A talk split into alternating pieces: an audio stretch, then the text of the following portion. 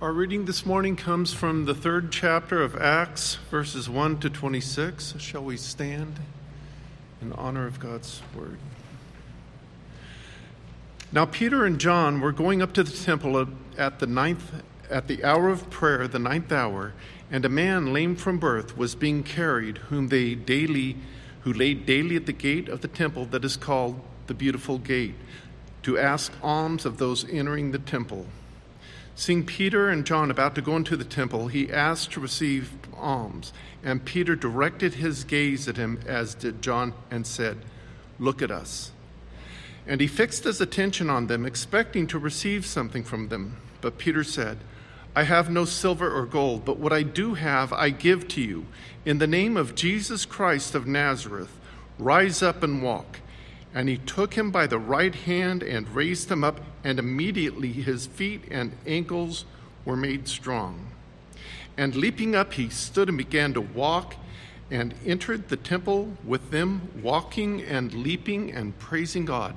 And all the people saw him walking and praising God, and recognized him as the one who sat at the beautiful gate of the temple, asking for alms and they were filled with wonder and amazement at what had happened to him. While he clung to Peter and John, all the people, utterly astounded, ran together to them in the portico called Solomon's. And when Peter saw it, he addressed the people Men of Israel, why do you wonder at this, or why do you stare at us as though by our own power or piety we have made him walk? The God of Abraham, the God of Isaac, the God of Jacob, the God of our fathers, glorified his servant Jesus, whom you delivered over and denied in the presence of Pilate when he had decided to release him. But you denied the holy and righteous one and asked for a murderer to be granted to you, and you killed the author of life, whom God raised from the dead. To this we are witnesses. And his name, by faith in his name, has made this man strong, whom you see and know. And the faith that is through Jesus has given the man this perfect health in the presence of you all. And now, brothers, I know that you acted in ignorance, as did also your rulers. But what God foretold by the mouth of all the prophets that his Christ would suffer, he thus fulfilled.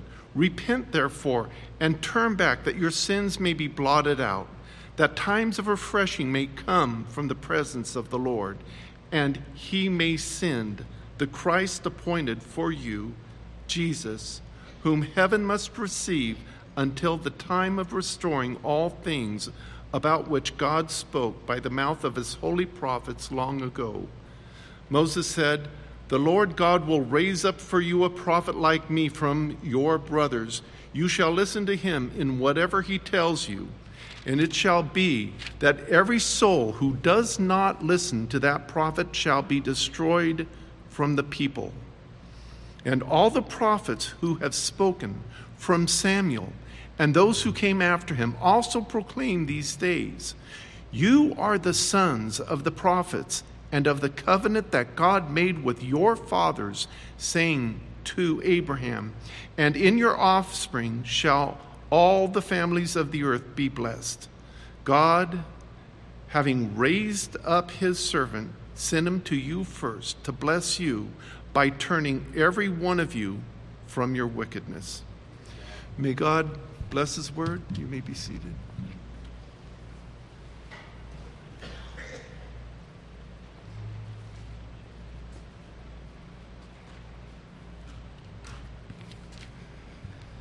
In the last message, we looked in verses uh, 1 through 10 of Acts chapter 3 at what it was that was accomplished. We looked specifically at that healing that took place, the strengthening of the ankles, the fact that uh, the result of that healing and of that strengthening was that he was walking and that he was leaping, and most importantly, that he then was praising God and that he entered the temple. And the fact that by entering the temple, he was he went from being unclean to clean. that he went from being unholy to made holy. And the result of all of that that we see now is at that uh, verse 10 is that those uh, that saw this take place recognized him as the one who sat at the beautiful gate of the temple asking for alms, and they were filled with wonder and amazement at what had happened. They were filled with amazement, and then the man himself, while he clung to Peter and John, all the people, utterly astounded, ran together to them in the portico called Solomon's. So, this Solomon's portico, it's a portion of the temple itself. It is the, uh, the, the, uh, that patio where the Gentiles uh, would gather as well. And so, this is where Peter and John have gone. That's where they were headed originally to uh, present the gospel of Jesus Christ to the, the, the, men of Israel there when they came across this man. And I made the point last time that this physical interaction that took place between the apostles and this lame man was an actual physical demonstration of the gospel itself that they were on their way to go proclaim what was unclean, what was unfit to go into the temple, the very thing that demonstrated the presence, uh, the, a special presence of being in the glory uh, or, or, or uh, where the glory of God was in the Old Testament um, this man was made clean and able to do that. And so we see the response of all of these people who are astonished, they're amazed. This man is clinging to Peter, and basically, what they want to know now that they've seen what has happened, they want to know how did this happen? And the answer to how did this happen is back in verse 6. I have no silver and gold, but what I do have, I give to you. In the name of Jesus Christ of Nazareth, rise up and walk. In that famous Shakespearean tragedy, we have Juliet asking that question What's in a name? That which we call a rose by any other name would smell just as sweet. And that makes for fun romanticism. You know, Juliet, she's led by the heart entirely. There's only one thing in view. She's reduced everything else going on in the world. Any of the conflict that takes place between the two families, the Montague, the Montagues and the Capulets. And all that's in view is what she wants, which is that love of her life. And when you simplify it to that degree, to the point where she's only looking at her emotions, then sure, you can ask the question okay, well, what is in a name? Does it really matter what the name is? Well, God doesn't do that. God doesn't reduce things or, uh, uh or he, he simplifies in some terms, but he doesn't do it at the expense of everything else. And instead, he goes about it in exactly the opposite way, which is he simplifies by containing all of the complexity, the intricacies, the layers of the history of the Old Testament into the identity of Jesus Christ by pointing to the name of Jesus Christ of Nazareth. In fact, we can see that that's the way that God works because in Exodus chapter 20 and 24,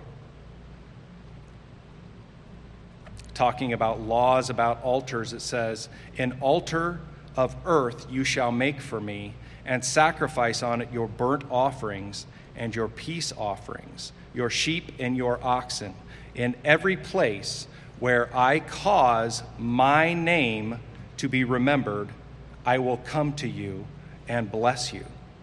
So, G, so God here in the Old Testament is giving this instruction about the laws of altars, and he is saying that this physical thing is there so that when they go to worship at this altar, when they go to sacrifice on this altar, what? They're just going to remember like the letters of his name, or they're not going to forget, you know, what to call him, like his moniker or anything. No, when they come to this altar, they're going to remember my name and he will come and bless you because it contains the identity of God. When he says, You will remember my name, it is a matter of possession and identity. He's saying, You are my possession. You are my particular people. You come to the altar, and at that place and at that time, you will remember my name. And by just saying, You will remember my name, he is indicating all of the things that come along with being in uh, a part of that identity.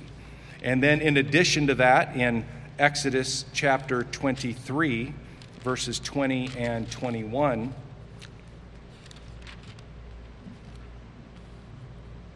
it says, Behold, I send an angel before you. So, this is uh, when they're going to go uh, on their conquest into Canaan. Behold, I send an angel before you to guard you on the way and to bring you to the place that I've prepared. So they're going to head to a particular land that he has set aside for them. Pay careful attention to him and obey his voice. That's the voice of the angel. Do not rebel against him, for he will not pardon your transgression, for my name is in him. But if you carefully obey his voice and do all that I say, then I will be an enemy to your enemies and an adversary to your adversaries. So, what we see here is in this reference to the name is that it is a matter of authority. In this case, the angel, because he carries the name of Yahweh, there is authority that comes along with it. Additionally, then, when we look in Exodus 33, verses 18 and 19, we see yet another aspect of the name.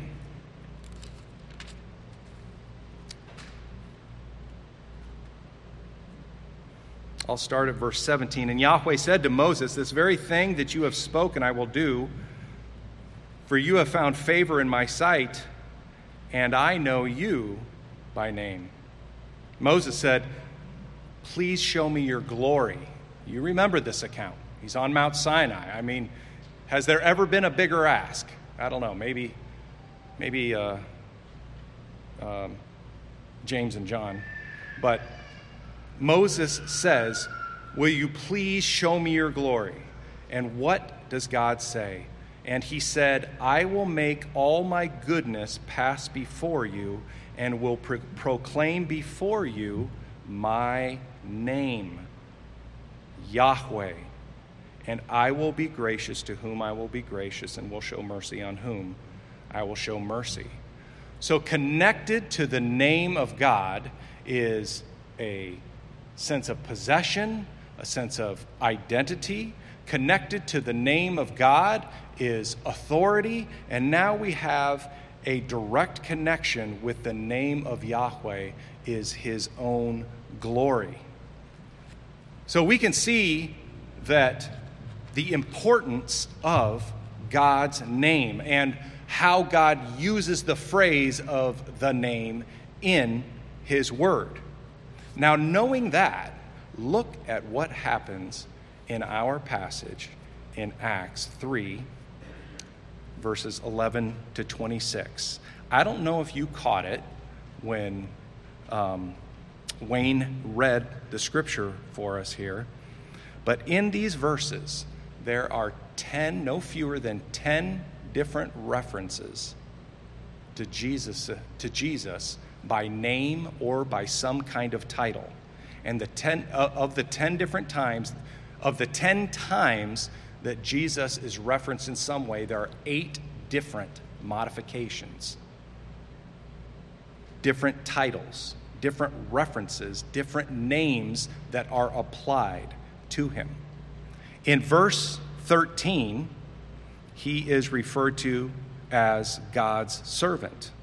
It also uses his name, Jesus. In verse 14, he's referred to as the holy and righteous one. In verse 15, he's called the originator of life. In verse 18, he's referred to as Christ.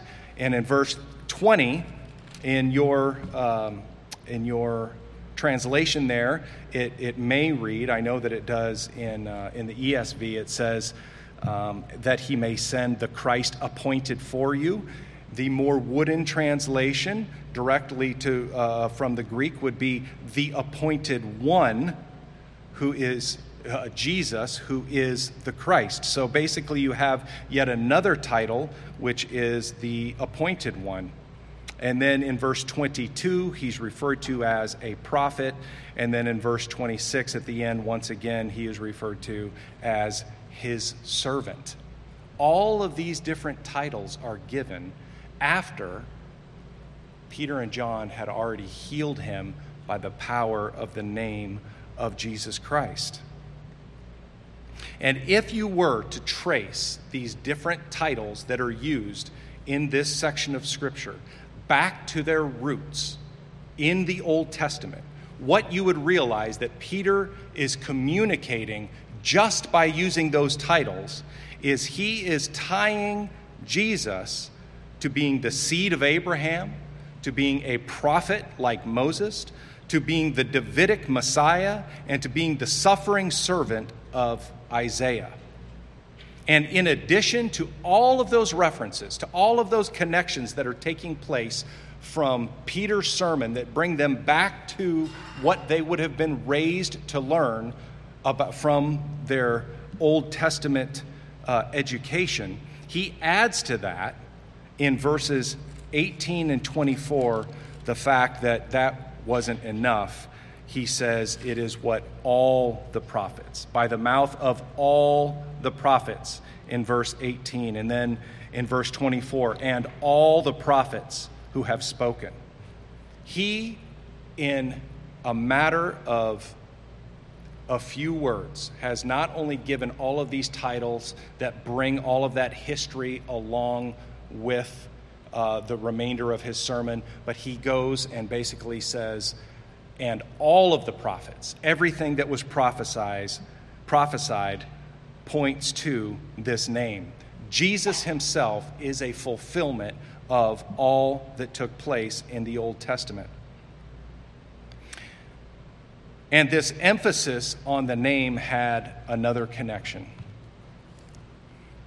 You'll recall, hopefully, as well, last week I made the point that in um, Acts chapter 3, that, that, uh, that actually in Acts 3 through Acts 5, there is this particular focus on the temple. And we saw that right at the, very, the last couple of verses of Acts chapter 2 talks about the fact that Peter and John were going in, uh, uh, were, were ministering daily at the temple, and then we see the same thing, sim- similar language at the end of chapter 5.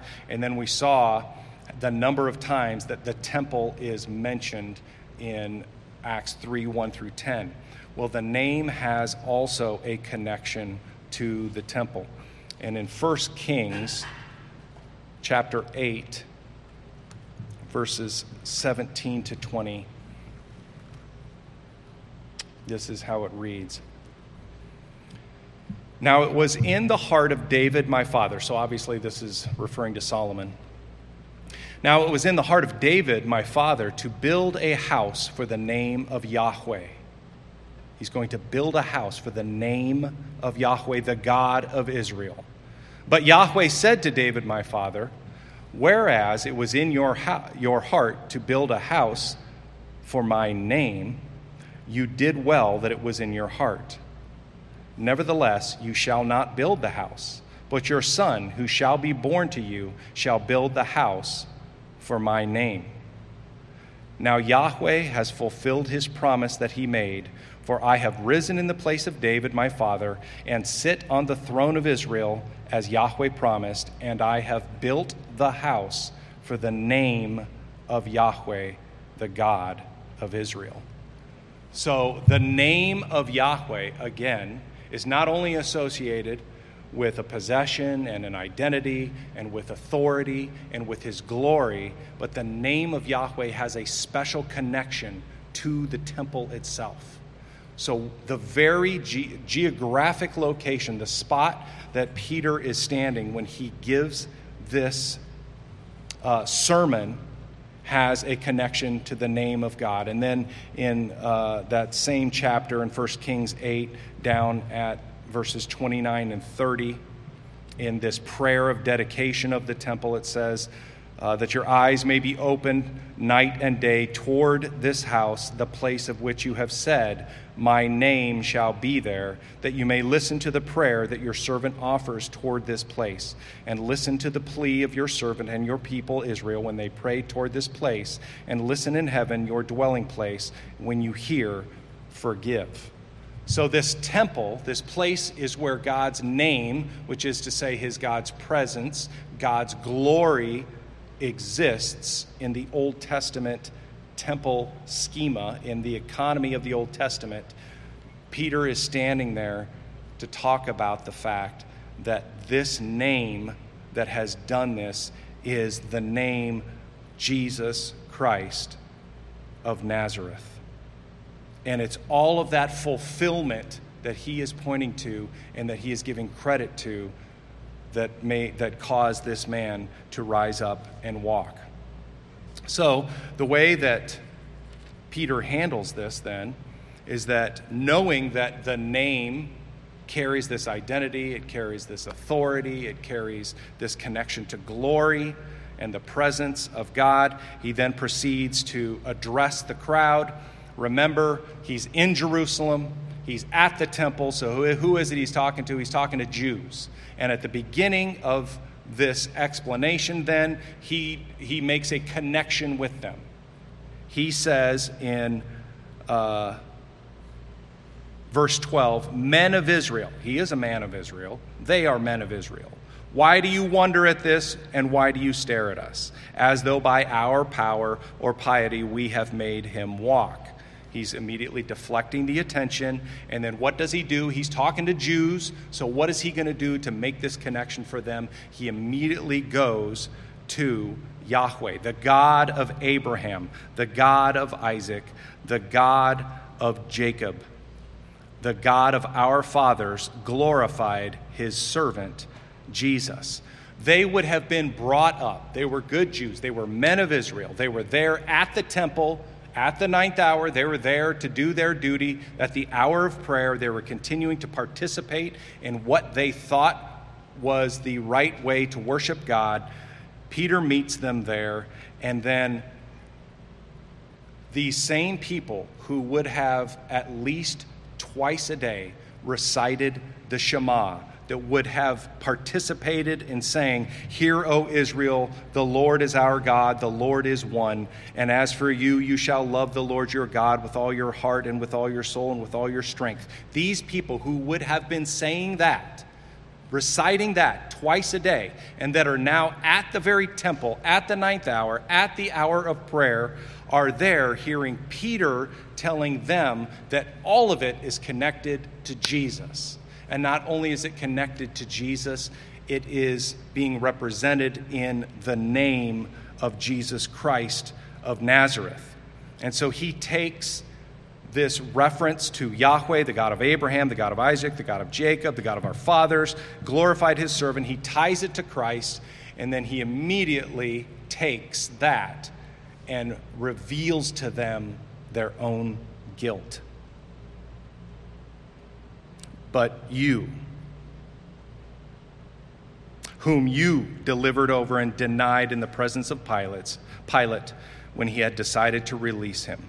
But you denied the holy and righteous one and asked for a murderer to be granted to you. And you killed the author of life, whom God raised from the death, from the dead. To this we are witnesses. So he took something in which they took pride they were Jews.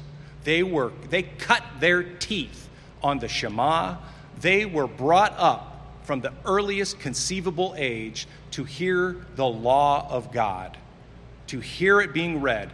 They were inculcated, they were taught, they were saturated with the Word of God of the Old Testament. And he is saying this very thing in this identity the fact that your parents chose to circumcise you on the eighth day, and the fact that you identify as a Jew, and the fact that you have gone out of your way to be here at the temple at this prescribed hour, you're the same one that was saying, Give us Barabbas and crucify Jesus. How's that for taking away your identity, for taking away any kind of hope that you have in your history or in the tradition that you grew up? He stripped away from them every preconceived notion and then goes right back to Christ and gives credit to, to whom credit is due. And in verse 16, he said, uh, Peter says, And his name, by faith in his name, has made this man strong, whom you see and know. And the faith that is through Jesus has given the man this perfect health in the presence of you all.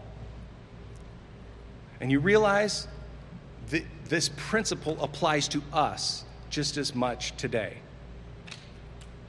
You could replace the perfect health that's being referred to here with any success that you or I have enjoyed. If you have had good health, if you have had financial success, if you have seen promotions in your career, if you have had the opportunity to have children or you have, you have a, a meaningful relationship with your children, uh, if you have a healthy marriage, if, you're, if there are any goals in your life that you have, you do not get to take credit for that any more than these men of Israel get to take credit because they're a Jew, and so therefore, and they were circumcised and they know things about the Old Testament, therefore they get credit. Peter turned that completely on its ear. He said, No, you're guilty, and it's only through faith in his name that made this man strong. And the fact of the matter is, any lasting, meaningful God honoring thing that we have or that we have accomplished in our life is because of faith in the name of Jesus. And while Christ certainly gets the credit for any earthly blessing, there is also much more connected to faith in his name. We see that in these verses uh, 17 through 21. And Peter, he's, he, he shows a little bit of mercy towards these guys because you can imagine how they were feeling after he said, Yeah, we're witnesses. We were there when you called for Barabbas, the murderer, and you called for Jesus to be crucified. We were witnesses of that.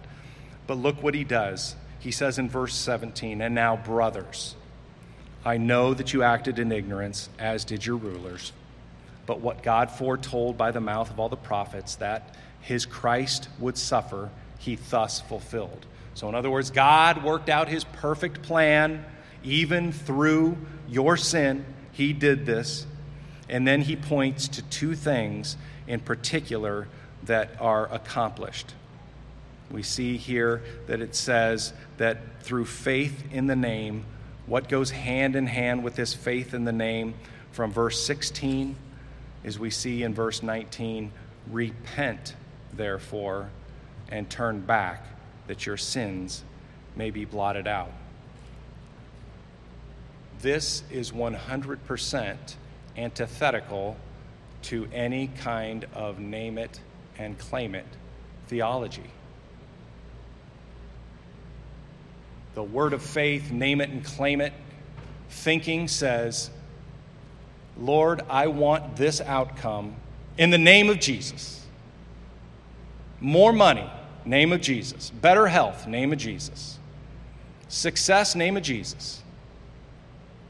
As long as you put the name of Jesus on it, that somehow you are calling down the power of God to make this outcome happen for you. And you tell me how that squares with Peter, who is telling these men, you don't have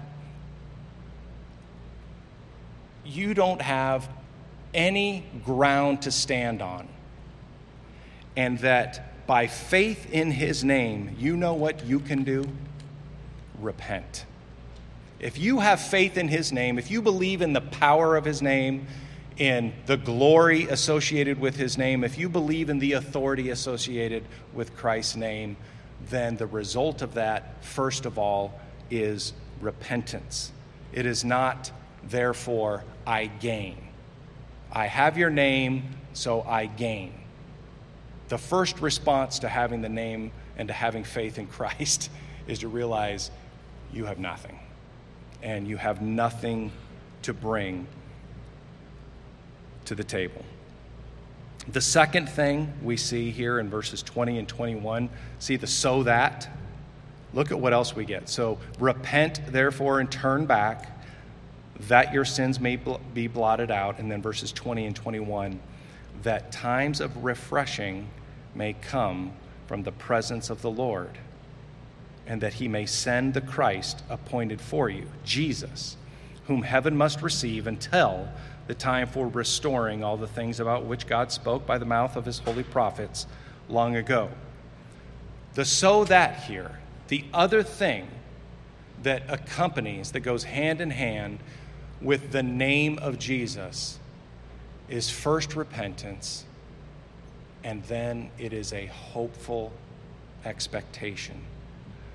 We, in the present, gain a refreshing. That is a reference to this inaugurated kingdom. It is a receiving of the Holy Spirit. It is the confidence we have that when I mentioned in. Um, in the pastoral prayer from Psalm 55 that we can cast your burden on Yahweh and he will sustain you. He will never permit the righteous to be, to be moved. It is part of that very promise that we can receive a refreshing and assurance, that we can look forward and know that we have repented, and based on our faith in the name of Jesus Christ, we have a future that cannot be altered. That we can gain a refreshment today, and how long does that refreshment last? Uh, until the time for restoring all things about which God spoke by the mouth of his holy prophets long ago. Christ will return and will restore all things. But between now and then, we have this kingdom that Christ has inaugurated, and that we can take assurance that there is an expectation and that there is a hope. And we are in what's referred to repeatedly here these days. And that's what's talked about in verses 22 to 25. Again, referring to Jesus, the Lord God will raise up for you a prophet like me from among your brothers. You shall listen to him and whatever he tells you. And it shall be that every soul who does not listen to that prophet shall be destroyed from the people. And all the prophets who have spoken from Samuel, those who came after him, also proclaimed these days. So, in this sermon to these men, men of Israel, that Jesus is proclaiming on Solomon's portico, when he talks about these days, we are still in these days. They were in the earlier days of these days, and we are in those, that same time period. And he tells them, You are the sons of the prophets and the covenant that God made with your fathers, saying to Abraham, He's, he's acknowledging that they're Jews, essentially, and in your offspring shall all the families of the earth be blessed. But then we see in verse 26 that this idea of the name, the possession, the identity, the authority, the power, the glory that is associated with the name of Jesus has nothing to do with earning and uh, uh, earthly gifts, um, but instead it is so that by blessing you, it will bless you to turn every one of you from your wickedness. So he has given it to them straight that the fulfillment, the culmination of Jesus and the name of Jesus Christ is to result in their repentance from wickedness. So I would repeat the question What is in a name? Well, what can be applied here today that Peter applied to the hearers of that message originally? First of all, is that it strips us, the name of Jesus strips us of any preconceived notions whatsoever. We, we don't, you don't, you don't have anything to bring. You don't get to say at the end, well, let's weigh it in balance. It's not just out of balance. You've got nothing to put on your side. All of our righteousness is as filthy rags. And so when we place our faith in the name of Jesus Christ of Nazareth, then it is connected to repentance. And then the other thing that's in a name is the fact that God's servant, his holy and righteous one, the originator of life, the Christ, the appointed one, the one who is a prophet, that in that name there is power, there is healing, there is forgiveness, there is refreshment, there is reconciliation, there is a future. That's the connection that this family sitting here right now has. It's the connection that we have with those in the invisible church all across, in the church universal across the world. They share the same benefits, the same refreshment across the world that we do here today. And we can have a hope that these things are real, that the name of Jesus Christ not only healed this man, but it's the name of Jesus Christ and it's the power that is, that is uh, that accompanies that name, the glory that accompanies that name, based on the authority of God, the authority of Yahweh, that gives us reconciliation with Him and gives us a future hope. Let's pray. Lord God, we are thankful that it is through the name of Jesus Christ of Nazareth that we can see that everything that was prophesied from Samuel through all the prophets was fulfilled. That we carry as your children the name of God on us. We are representatives to the world of your name. Lord, we take comfort in that. We repent because of that. We place our faith in the name. And we place our hope, our future, in the name of Jesus Christ of Nazareth. And it's in that same name that we pray. Amen.